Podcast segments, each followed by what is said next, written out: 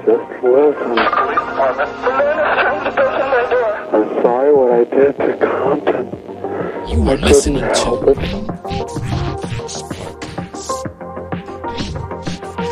Fire Emergency. Please don't talk to him, please. I'm sorry, I killed that girl. This is the Grim Fix Podcast. Welcome, welcome, welcome once again. I am your host, David. I am with my co-host J R and Charles in the building. Up, everyone. This is the Grim Fix Podcast. If you have not done so yet, now is a great time for you to subscribe to our YouTube channel, to subscribe to the podcast, to follow, to drop a review, to give us as much stars as you can. Give us a great review. Tell the world how great and amazing we are, how much we brighten your day, bringing you grim content. Oxymoron right there. uh, yeah, uh, that's about it. You can find us on Instagram and Facebook also as the Grim Fix Podcast. I remind you, if you have any stories, paranormal stories, crime stories, murder mystery stories, anything weird, I don't know, we want to hear it all. And who knows, maybe you might be uh, our next topic. So, yeah, you can drop us a line at the grim fix podcast at gmail dot com. So let's get the show started. All right. Yeah, yeah, yeah. And I'll put the French fries. The fries. That was like French fries, right? When, when I put the clapping. So cue the French fries sound effects. Um, first, we want to start by saying I hope everyone had a safe but fun Halloween. I did absolutely nothing.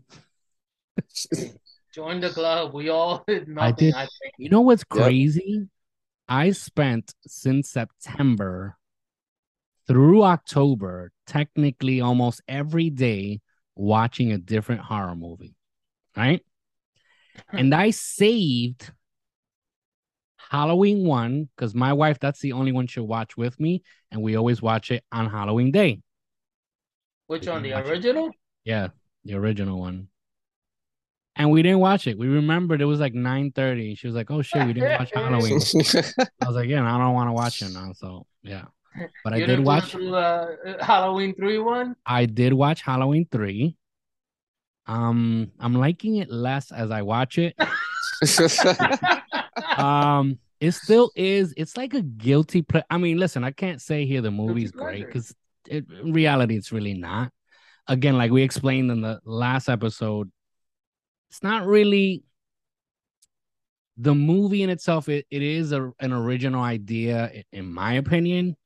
It's just the fact that they made it a part three to a part one and two of a mass murderer, and then they put this as a part three. So like we said, it would have been better if it was just Halloween Season of the Witch. Separate, separate movie. Um, so it's like a guilty pleasure. The movie, I know, is not really that great, but I did watch it.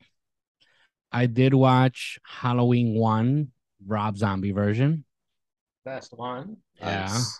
Um, I don't like part two, so I watched. Oh, no, part... they should have just left it at one. You know what I don't like about part two? The production. I'm not gonna say that the movie is bad. The production of it, the camera. See, now that you saw that episode, you guys all saw Game of Thrones, right? When they had the big battle. Right. That would have been such an epic, epic, epic episode if the production wouldn't have been so shitty. It was yeah. too fucking dark. The camera was too close at some points. And no, you can't really understand what's happening. Forth. The switching of the back and forth, like quickly. Yes. Horrible. So that was my issue with Halloween two, the Rob Zombie version. I feel like the camera was too close at some points and it was too dark. Too so shaky. You, huh?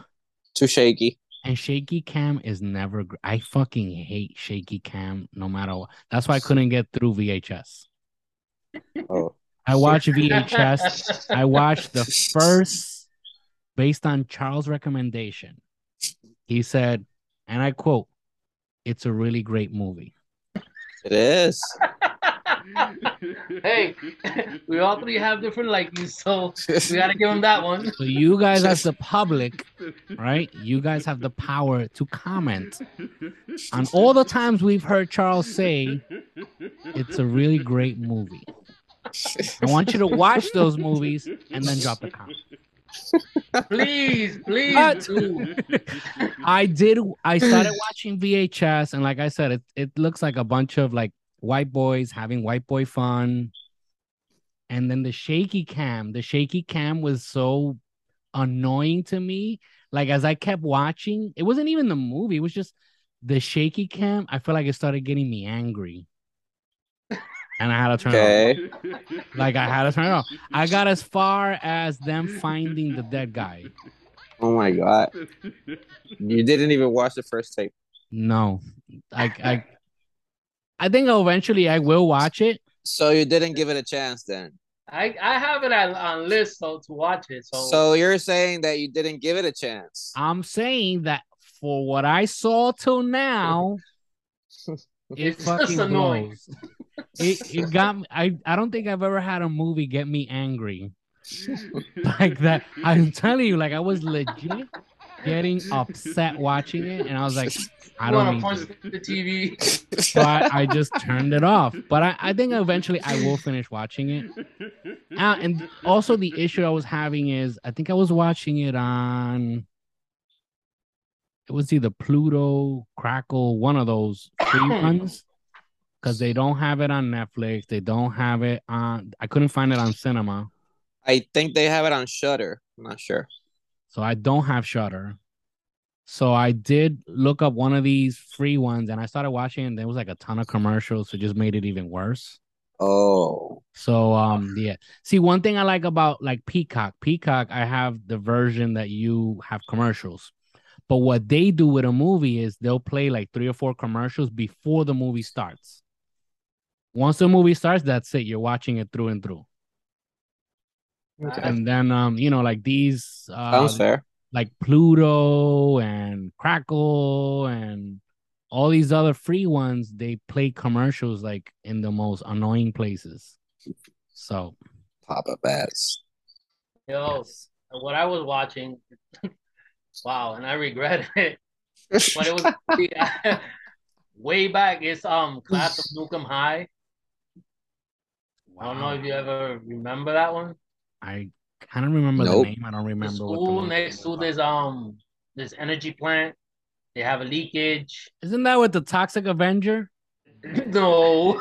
No. What's the name of it? Toxic Avengers separate. What was the name of it? Blast of Nukem High? It's the Class of Nukem High, I think it is. Oh, class. Yeah. Uh, oh, wow. ¿De qué año es eso? I think it's eighty. Nukem High. Has to be an eighties movie, right? nineteen eighty-six. eighty-six.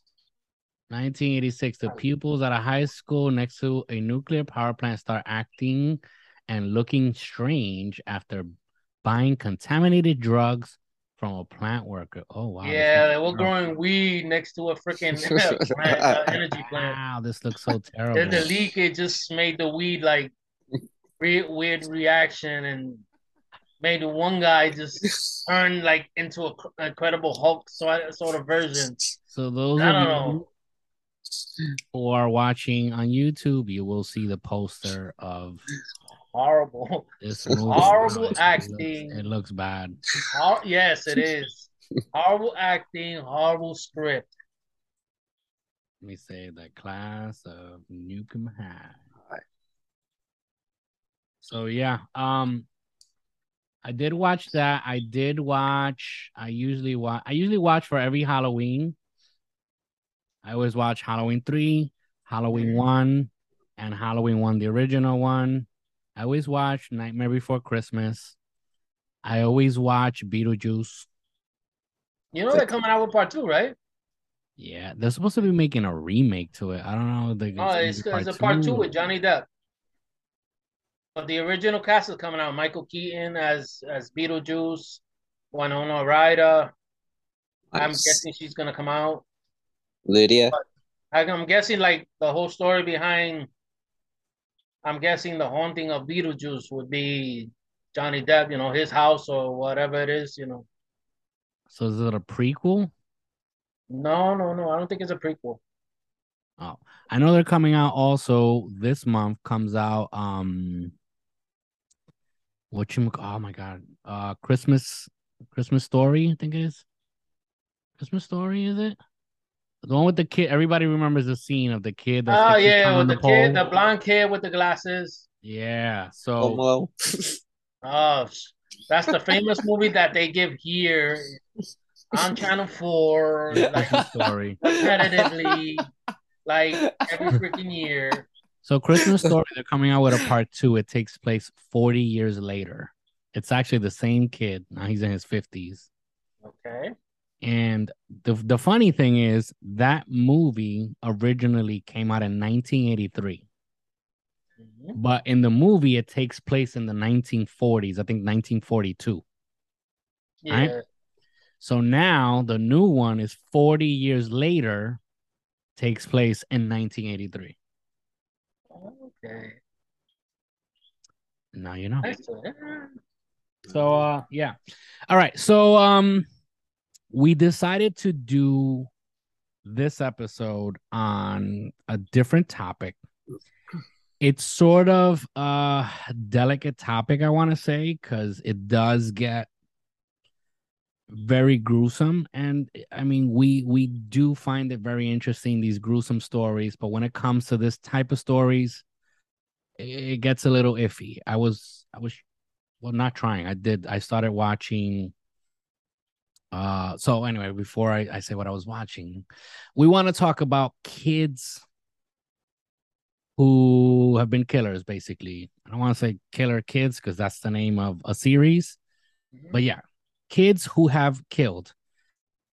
Granted, when we say kids, it's basically, I want to say what, to like eighteen, they're considered kids? Yeah, even before eighteen. Yeah, eighteen, I think they're probably... Adults. Adults. Yeah. So, I mean, yeah, under eighteen, um, kids who have killed, have killed other kids, who have killed other people, have killed adults, their parents, so on and so forth. Not necessarily serial killers, which we have, I mean, we usually talk about serial killers, but uh, yeah, I found it very interesting. We decided to, each of us, look for just a few cases. Um, this will be a two-part series because J R is in plans of moving, so he will not be available for the taping of the next episode, so we decided we're going to do two episodes, and you guys can enjoy two-part series. Till the next time. Hopefully, the next time we see him, he will be in the United States. United, United States. States.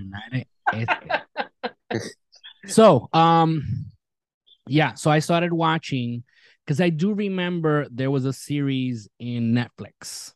I don't remember the name. I could have sworn it was Killer Kids, but it's not, because the one I found is actually, there's a few seasons, and that one was just like a documentary.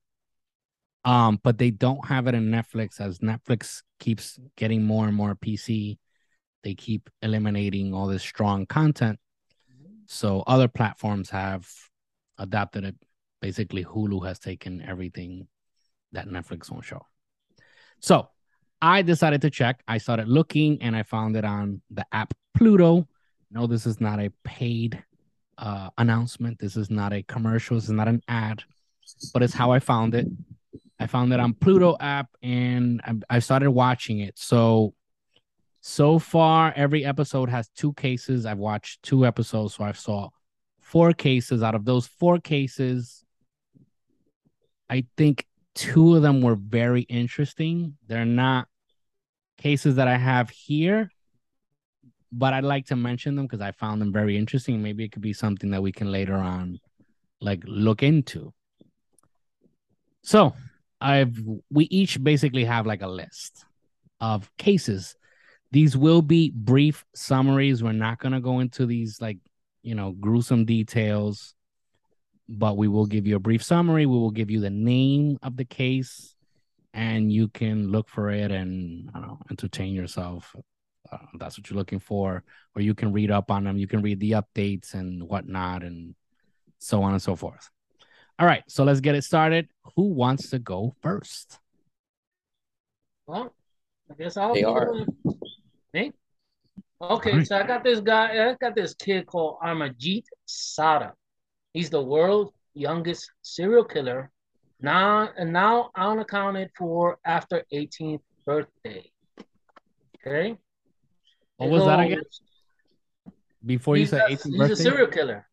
He's now unaccounted for after eighteen. In other words, he doesn't. Nobody knows where he's at. Okay, after his eighteenth birthday, nobody knows. About. Yeah, because it, it, you'll see. It okay. goes, once known as the world's youngest serial killer, Amarjeet Sada exhibit, ex, exhibited a pattern of disturbing behavior throughout his earliest years. In fact, he was connected to three murders by the time he turned eight.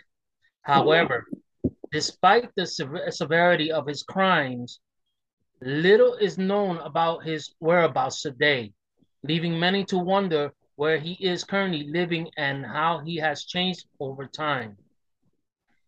Amarjeet Sada was born in India in nineteen ninety-eight into a poor family in Bihar. I think that's how you pronounce it. Uh, throughout the years, his father worked as a laborer, and some believe that Sada was also forced to work from a young age. Despite the difficulty living condition, Sada seemingly seemingly lived a normal life for quite some time, but his demeanor would eventually darken and his actions would become increase, increasingly concerning to those around him. Okay? Yeah, that's that's the first sign. Put your kids to work. Child laborers. Child labor. In two thousand six, Sada carried out his first violent act.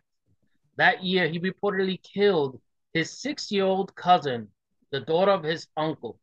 Many have stated that shortly thereafter, he also killed his own baby sister. Hold up, only... wait, wait, wait, wait. So in two thousand six... two thousand six. He was born in nineteen ninety-four, you said? He was, no. In nineteen, he was uh, born in nineteen ninety-eight. nineteen ninety-eight, two thousand six, he was eight years old. Yeah, eight years old. Okay. Uh, many have stated that shortly thereafter, he killed his own baby sister, who was only eight months old at the time. That's, that, that's, that's cruel. Yo. That's cruel. Even though Sada's family... Huh? Oh, he was tired of working. Yeah, he got pissed off. But then the problem is he took it out on the baby. You know, um, the baby was gonna be next to start working at one year old thing. Even though Sada's family was aware of the child's behavior, they decided not to report him to the authorities due to the fact that they viewed the circumstances as family matters. It wow. wasn't until Sada's killed a third child that officials were alerted to the emerging pattern. The hesitant, the hesitancy to report the boy allowed him to kill yet another child in the subsequent months. Oh. Shit. His parents didn't even do shit about it. They said, hey, they just brushed it off. Yeah. Just brushed it off. Oh, nothing happened. Jeez. In two thousand, huh? Go ahead. It, it's on a, it's a kid. Probably they they think like, hey, it's a kid. He won't do anything. Like, hey, who who who's gonna think yeah. that a kid's gonna murder three? You people? Wait till you hear this. This kid knows, man. Come on, this kid just didn't give a crap. Wow. In two thousand seven, Sada allegedly killed a third child, Nine a six a six month old baby girl that goes by the name of Kushbu, in parentheses. According to her mother, she had left her daughter sleeping alone at a primary school, but discovered that she was missing after her return. The disappearance of a young girl sparked an, invest- sparked an investigation. Eventually, her body was found buried nearby. Uh, Jeez. After the ch- after the child was located, Sada, Sada later admitted that he had strangled her and even led them to the location where they had recovered her body. Following the concerning declaration, uh, the declaration, he provided details of how he went about the crime as well. The description included taking the baby away from where she was sleeping and striking her with a brick before burying her. You, come on, just picture picture that in your head. It's months, months. Wow. You know how easy it the head was destroyed? See, but in cases like that, I say, I mean, I, I don't know what's coming next, right? But the fact that you started with, they don't know where he's at, tells me he's somewhere. Well, he's somewhere. He, he already did his time. Oh, so he did do his, okay. So, yeah, right. But you're going to see later on. I'm, I'm just hit... saying in cases like this, parents should be held accountable because you knew about this. Of you could have stopped it. Of course. They just brushed it off like it was nothing. I guess they saw, look, hey, one less to eat, you know, one less to work, you know. I don't know. Wow. All right, continue. Anyway, it goes, while in custody, investigators noted Sada's odd behavior, which included smiling a lot and showing no remorse for his actions. It has always been reported that he hardly spoke during the time outside of asking for a bit of food. In other words, he asked for biscuits.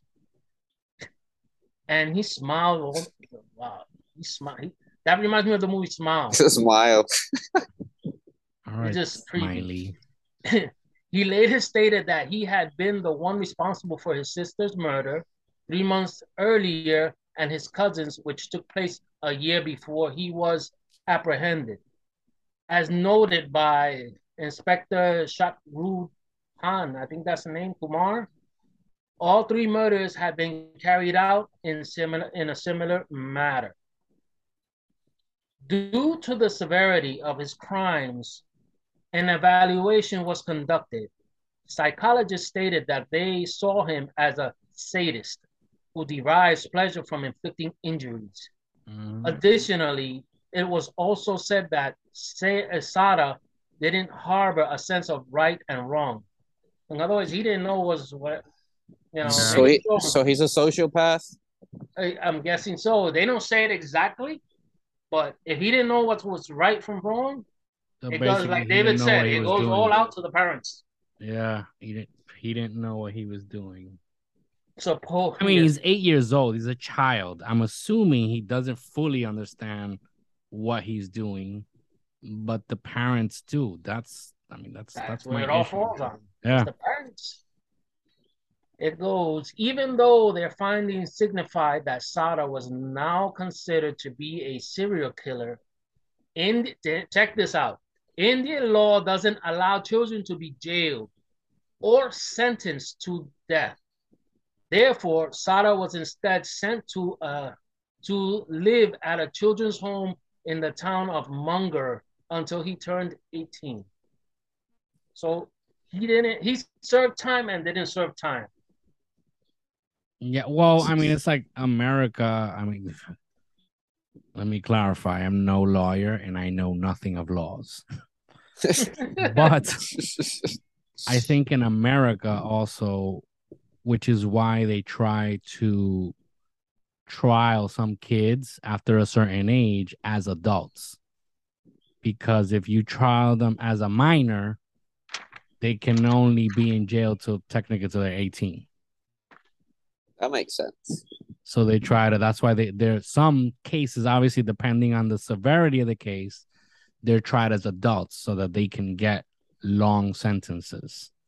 Even though it's still, I think the law is, I mean, it's still active, I think, that you cannot sentence someone under eighteen to like the death penalty. You can't do that. No. At twenty-one, everything is sealed. Even if they're tried as adults, over. even if they're tried as adults, they can get life sentences or shit. You can't to death. And I think also in some cases, you can't even give them like a life sentence. But yeah. I'm just thinking. I'm just thinking what an eight-year-old sadist looks like. That's yeah, what I find a picture of him. Crazy, man. Yeah, probably yeah. like probably like the kid from The Omen. Yeah, well, the picture that they have, he looks pissed. During his time there, reports have revealed that he was held in so- in solitary confinement so that he would not interact with the other children. He also received treatment and medication until leaving the juvenile home. While it was possible to keep Sada in custody when he was a minor, he was able to freely leave once he turned eighteen. In two thousand sixteen, a false name was used to discharge him. Following his assumed release, some speculated that Sada had been framed for the murders due to his young age and the mm. elaborate nature of his crimes. Mm. However, when paired with his excitements about the acts, his awareness of location of the bodies, others have pushed back on that belief. As for where he is now, he remains unaccounted for this day, to this day. So it's crazy. Yeah, you probably, I mean, I'm assuming that killed. He's eighteen now, just wandering around. So you gotta say this, don't lose. Exactly. You know what? Yeah, and like usually cases like that when they're kids, um, sometimes they, I mean, I don't know about India, but I know in America, they file for like a new identity. They change their name, they move, they start a new life. Like, I mean, one of the cases that I saw, that's what the guy did. Um, some people change, some people don't. So, I go with most of them don't. How do you rewire uh, sadists in the mind? I don't know. See, but my my thing with that is is hypnosis. These are pe- see people quickly put labels on things. The truth is, in this world, I believe this is just me. I'm a fucking idiot. I'm not a doctor. I'm not a psychologist. My opinion is that most people do think some people do things without thinking the consequences, right? I'm not saying this is the case, because if this person committed these murders, even as a child, he did more than one. So, but I believe it, it, society is quickly to put labels on people because it sounds like it makes sense. They want to make sense of things. So it's, it's, yeah, it doesn't sound right when they say, oh, well, this person did this because maybe they're a douchebag or they're just crazy. They want to have an explanation. So they, what they do is they, they label things. This person was a sadist. This person was a psychopath. And I'm not saying that that is the case always, just in case. But I am saying there are cases where people do things because they just do things and they did not measure the consequences. The kid and, didn't know from right, from right from wrong.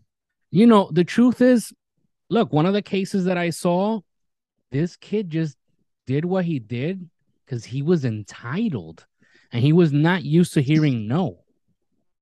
But again, it's easier to quickly put a label on it. It's like when you see children with no structure, right? Their parents never set limits and boundaries for them. So they don't know what it is to comply with authority, right? So all of a sudden they start acting out. And what does the doctor say? Well, this child has, I don't know, A D H D or A D D or O D D.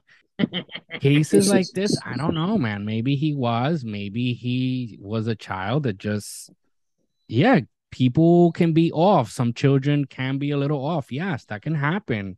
And accidents happen. And even if it wasn't an accident, uh, you know, I don't know, out of compulsion, out of... I believe he was a little bit malevolent. Huh? I believe that he was a, at least a little bit malevolent.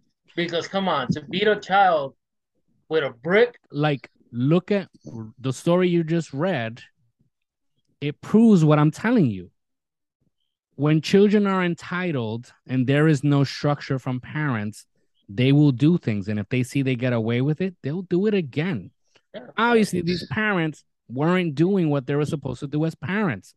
The fact that you know and you find out your child murdered somebody and you just, eh, you know, eh, maybe maybe it's a phase. It'll go away. That tells you, that that alone tells you the parenting that was going on at home. Again, in my opinion. Killing your own sister is a phase. You know, so, but, you know, like, it makes sense, right? Like, they, yeah, they, no, no, they were right, not, but... they were not structured parents. That's it. And again, it's easier to say it's this or that, and it's, you know, it's yeah. it's a million labels, because, you know, that's that's the new uh, wave oh, now. Everything it's, it's is, like I'm saying, it's, it's, mental on health. There, it's on there, it's on the parents, because if so, if I, you know, me putting myself in that situation, if I have a child that kills my other child, you know, how are you gonna feel? You you're not just gonna brush it off. That's, you know? Yeah. You want to get help for that child. You either and... stick that kid in in in some psych ward or something, or I don't know, you yep. something you're gonna do. You're just not gonna. Oh, listen, hey, it's, look, it's that happened. Easy. Oops. It's easy for us to say that because we don't know, and obviously we never want to know what that feels like. Oh, of course. But you know, a parent's like this. You lost one child, and if you, you know, give them to the authorities, you're losing a second child. I, I can see that. And and I'm not saying that this is always, I, I feel like I have to clarify that, because quickly there's people, oh, so so what you're saying. I'm not saying anything. What I'm saying is there are cases that, yes, it is mental health issues, because obviously somebody who has their full mental capacity, fully healthy mentally, does not do things like this. That is obvious. But... who's the one with the mental issues? The kid know, or, the, or the parents? When, when you see that people, the, the people that are raising these children are not taking action, that's where I have a problem with that, because not only you're not doing what your child needs to be helped, but you're also risking the lives of other children, which obviously we see in this case, other children lost their life. M M S, dude. Hmm? Oh, what? M M S. M M S, Michael Myers syndrome. Ah. Oh. Yes. um. Anyway, yeah. So uh, that is uh. You got anything else on that? What's no, it? no. That's I, I look for like if they know anything, and so that they, is, they don't yeah, have anything else. That is Amarjeet Sada, Sada, S A D A. Um, I pulled this uh, article from Collider dot com, okay. And it says uh, seven killer kid documentaries that will keep you up at night. And they enlist uh, seven kids that have killed in their documentaries. Mm-hmm. And it's interesting, the intro that they have, because they go, can a child be born evil? And it says, uh, what drives a, a child to kill? A small study conducted by criminologist Doctor Adrian Rain found that approximately fifty percent of antisocial behavior could be attributed to genetic influences. Essentially, children are at the mercy of nature and nor- and nurture when learning which path to take. I agree. But, but what of those that come from seemingly normal, happy homes? Can any amount of nurture really rewire a brain genetically predisposed to develop psych... psych... psycho... What? What? Psychopath, what? psychopathy, psychopathic. Uh-huh. Yeah. So, uh, no parent wants to imagine their child could be capable of murder. What if they don't see the signs until it's too late? Maybe some kids are just born bad. And they enlist uh, the first kid, that's called Eric Smith, thirteen okay. years old. And it says, on August second, nineteen ninety-three, Eric Smith was riding his bike away from his day camp, which had not yet opened, frustrating him. Okay. See, see, there, there, there goes the first problem, man. Like, you know, the the day camp was not opened. Of course, he was frustrated, man. Oh, I am. Shit, shit. Okay. He came across four-year-old Derek Roby, who was walking to that same camp. Smith decided to lure the boy to a nearby wooded area and murder him. Uh, Roby's body was found that evening, and six days later, Smith confessed. So, just because the day camp... Uh, no what? day camp? So, no, they can't. See, so that's a very good question, though. Can some children be born evil? I, I don't know. That's hard um, to explain. That's you know what it is. Yes, because they also say like no. Yes, the nurture has a lot to do, and yes, there are cases that kids come from good homes, and no matter how much nurture is not enough to rewire the way they're putting it, right?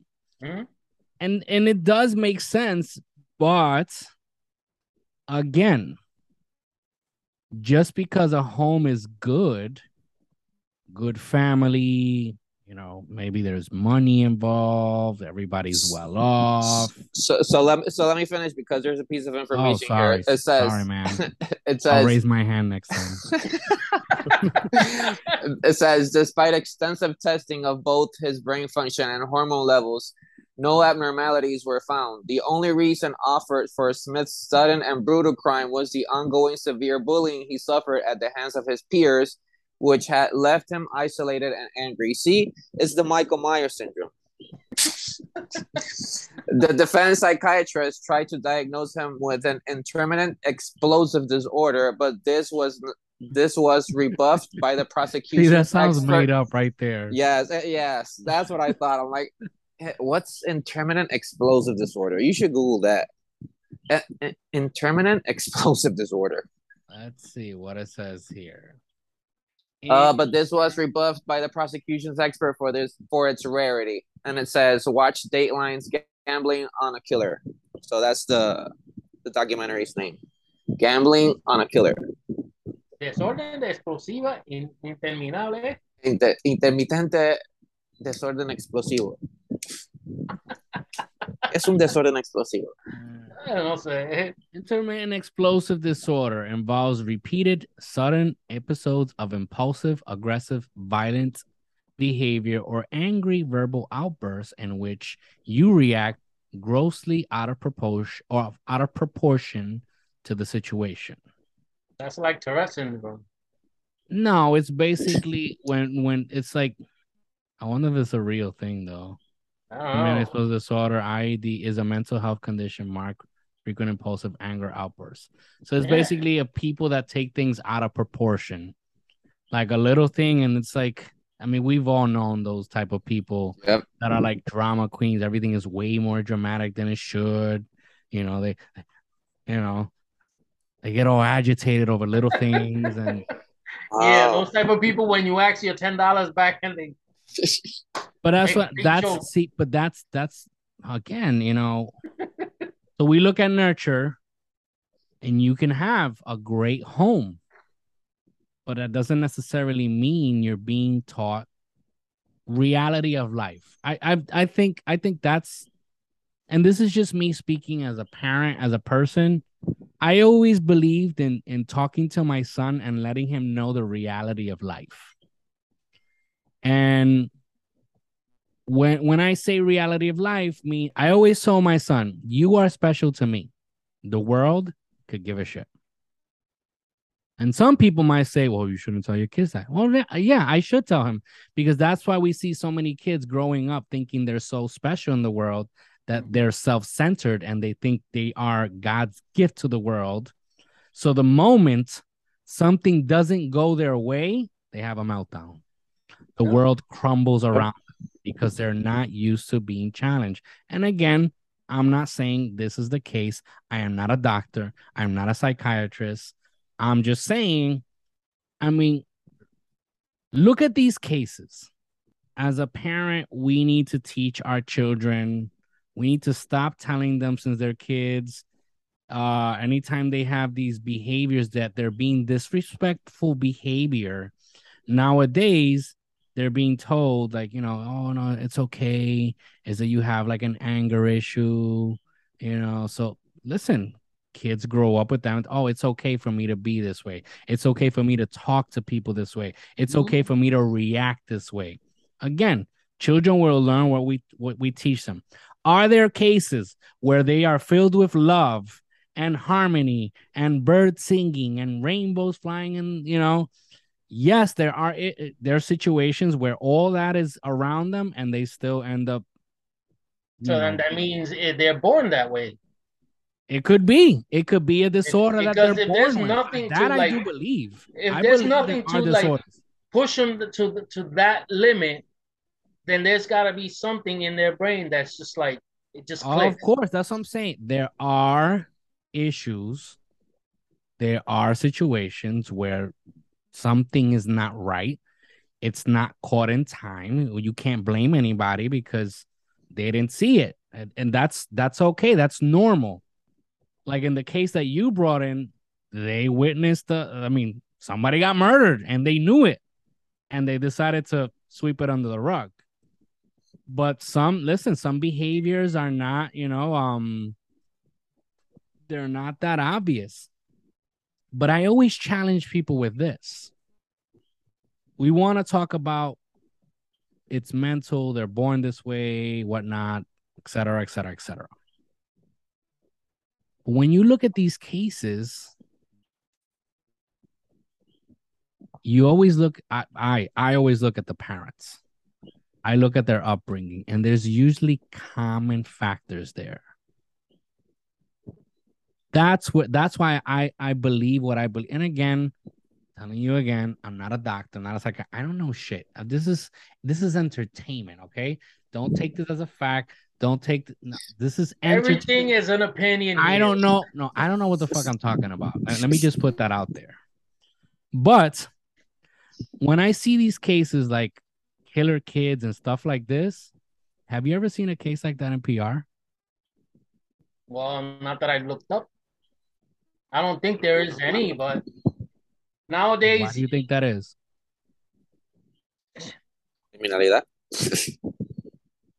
I don't know. It's it's it's everybody's killing everybody here. Like exactly. It doesn't matter. sixteen, seventeen. Okay. This is the norm here. Yeah. Okay. Over there now, over there, the crime that you see over there, you see the common crime is usually the same thing. Yeah, basically drugs. And you see the drugs. Same. That's what I'm saying. That's why I say nature versus nurture.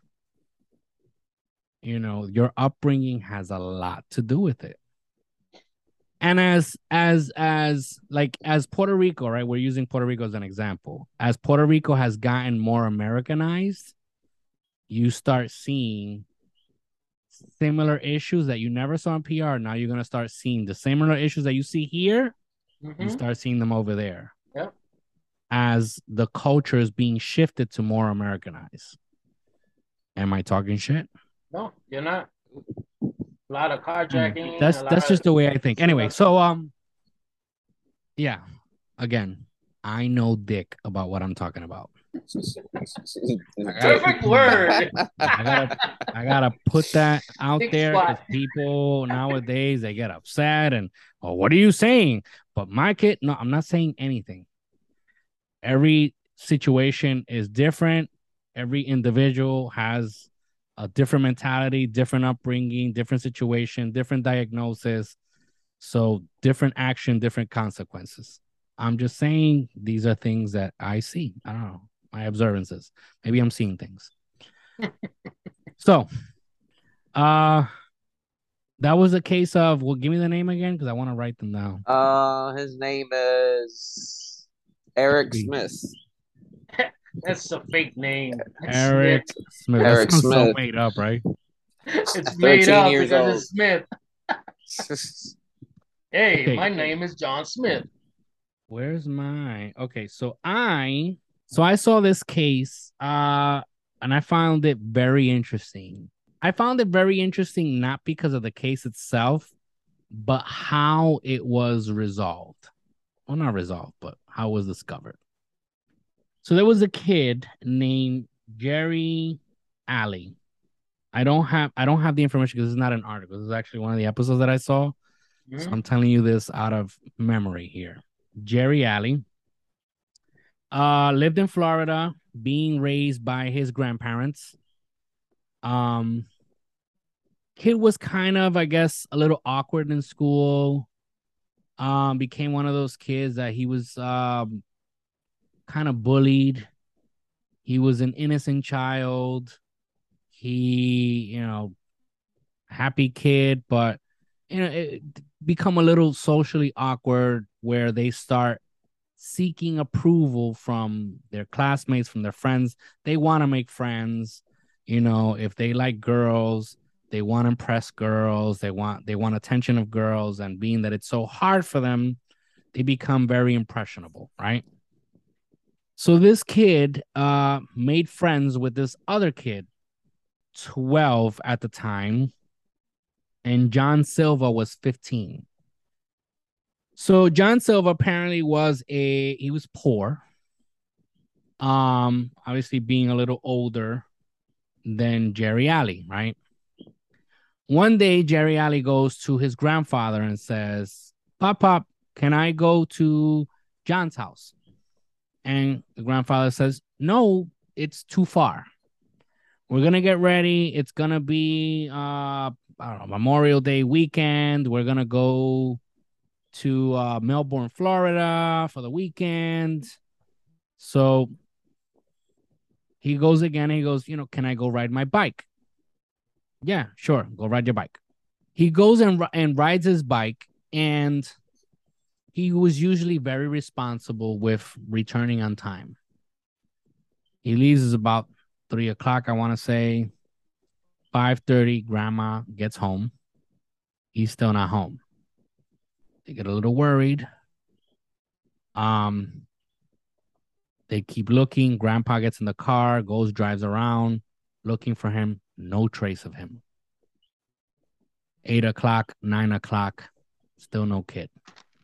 They call the sheriff's office. They start doing, you know, they start searching for him.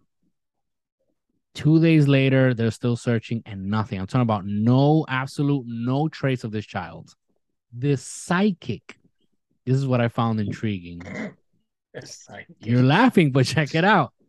This psychic says, "I had a dream and I saw this child tied up in a septic tank." Everybody, you know, they laughed. They found it weird. They paid no mind to her. Another day she goes and she sees this volunteer fireman, and she tells him again. Well, not again. She tells him. She goes, "That boy that authorities are looking for, I keep seeing him in my dream. He is in a septic tank in this abandoned lot." And she described how it was, so they knew which lot it was. I guess it was a, there was a house there at one point. The house burned down many years ago, and it became like one of those like dumping grounds, like ill- illegal dumping grounds where people just throw garbage there. Mm-hmm. So the guy decides that, "Let me go check." And little did they know, he goes, he finds like this wooden board on the floor that was covering uh, a, a man-made septic tank. And the boy was in there. So he was in there tied up, dead, obviously. And they threw him in there with his bike. Right? So they keep searching. No, no, uh, no suspects, whatnot. A lady says, "I saw this kid, the John Silva, his friend. He was at the store. He seemed very irritated. When I asked him, I forgot what she asked him, he acted very weird." So they started looking into him. No, no, no, no, no. Oh, so when oh, when they find the kid that was tied up dead, there was a note inside the septic tank. The septic tank was empty, it was dry. Mm-hmm. And it said, the note said how to how to prepare Jerry. And then it said blindfold him, tie him, uh, tie him up, tape his mouth, cover his eyes, some shit like that. So it's basically how he was found dead. That's what the note. It was like a list that they had. A to-do list. Yeah. So um, they find this kid, interview him. No, no, no, no, no, no, no, no, no, no. To eventually he cracks and says he did it. His story is, we were playing, we were wrestling, we were playing rough. He fell on the floor, hit himself in the head. and I panicked. He was bleeding. I panicked and I threw him in the hole and I tied him up so he wouldn't move. Some dumb reason. Uh, that's some stupid ass excuse. Yes. So they uh, keep search. I mean, they keep uh, investigating. They find out that John Silva, the murderer, his mom, she had found that note like two weeks prior. And she brushed it off. She brushed it off because he. She asked him. She she, she actually you know, did. She asked him, and he said, "Oh no, this is just a joke." Because they didn't say anything about killing. He just said, "Uh, prepare Jeremy," something like that. How to prepare Jeremy? Jeremy or Jerry? Jerry, Jerry. So thing is, this kid. Uh, obviously, they find out, you know, because obviously there's forensics, and they find that the kid was choked. He did not die from bleeding out. He was choked. Um. So he goes to jail. He never gives a reason why. He pleads the fifth, stays quiet, goes to jail. All right. Six years later, this kid decides to write to a pen pal. And he starts describing the whole thing to this person. He writes a detailed letter. And he says that he kept thinking about how it feels to murder a person. And basically, he right away knew that his friend Jerry would be the one. The way he got the kid was he told Jerry, "Oh, there's a girl that likes you, but there's a few things she wants you to do before she meets you." And again, this kid was so impressionable that he's like, "Oh, okay, I'll do anything." So he tells me, "Meet me, blah, blah, blah, at three thirty, come alone." So he gets there and he starts showing this kid the list of what he wants to do to him. Again, it doesn't say anything on the list about murder. But he says, "This is what I have to do to prepare you so she can come and meet you. Covering your eyes, tying your hands behind your back, all this shit." And then he just threw him in the hole and while, you know, alive. And then he just choked him. And then he well, still... He killed him. He, excuse me. If he threw him in the hole, he went down into the hole and choked him there? Yep.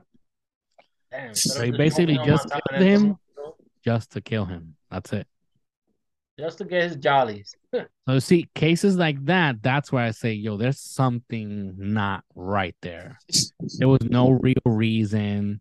The kid didn't do anything to him. You know, it's like he really didn't feel any remorse. He was like... So that is the case of Jerry Alley and crazy. John Silva. You know that John Silva was tried as an adult.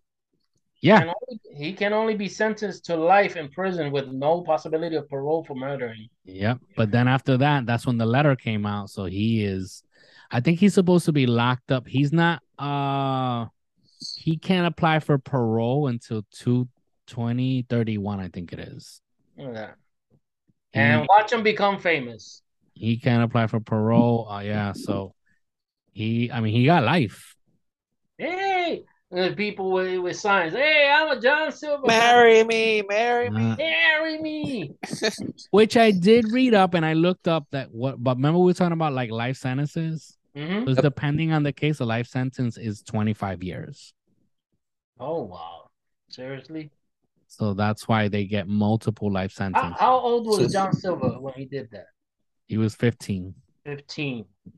So at the time of the taping, I don't remember what year it was, but I know at the time of the taping, he was, um, at that point, he was twenty-eight. I mean, we can look it up here. Let's see. John Silva. Oh, my God. I put two oh two twenty-two. Wah, wah.